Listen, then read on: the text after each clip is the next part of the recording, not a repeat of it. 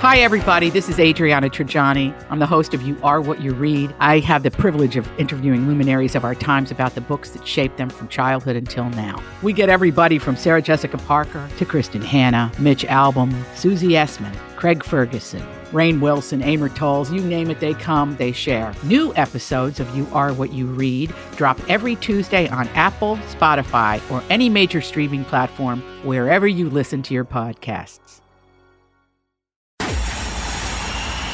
It's time for Joyce's Thought of the Day on News Talk 850 WFTL. Here's a little history most people will never know.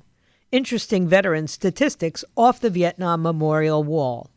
There are 58,267 names now listed on the polished black wall, including those added in 2010. The names are arranged in the order in which they were taken from us by date, and within each date, the names are alphabetized. It's hard to believe that it's 36 years since the last casualties. The first known casualty was Richard B. Fitzgibbon of North Weymouth, Massachusetts, listed by the U.S. Department of Defense as having been killed on June 8, 1956. His name is listed on the wall with that of his son, Marine Corps Lance Corporal Richard B. Fitzgibbon III, who was killed on September 7, 1965. There are three sets of fathers and sons on the wall. 39,996 on the wall were just 22 or younger. 8,238 were just 19 years old. The largest age group, 33,103, were 18 years old. 12 soldiers on the wall were 17 years old. Five soldiers on the wall were 16 years old. One soldier, PFC Dan Bullock, was 15 years old. 997 soldiers were killed on their first day in Vietnam. 1,448 soldiers were killed on their last day in Vietnam. 31 sets of brothers are on the wall. 31 sets of parents lost two of their sons. 54 soldiers attended Thomas Edison High School in Philadelphia. I wonder why so many from one school. Eight women are on the wall, nursing the wounded.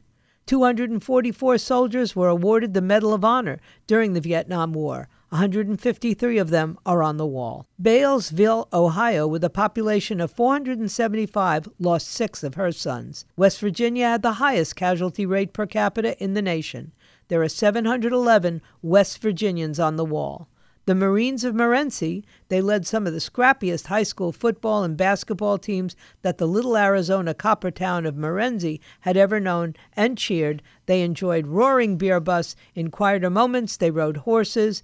Their service began on Independence Day, 1966, and only three returned home. The buddies of Midvale, Leroy Tafoya, Jimmy Martinez, Tom Gonzalez, were all boyhood friends and lived on three consecutive streets in Midvale, Utah, on 5th, 6th, and 7th Avenue.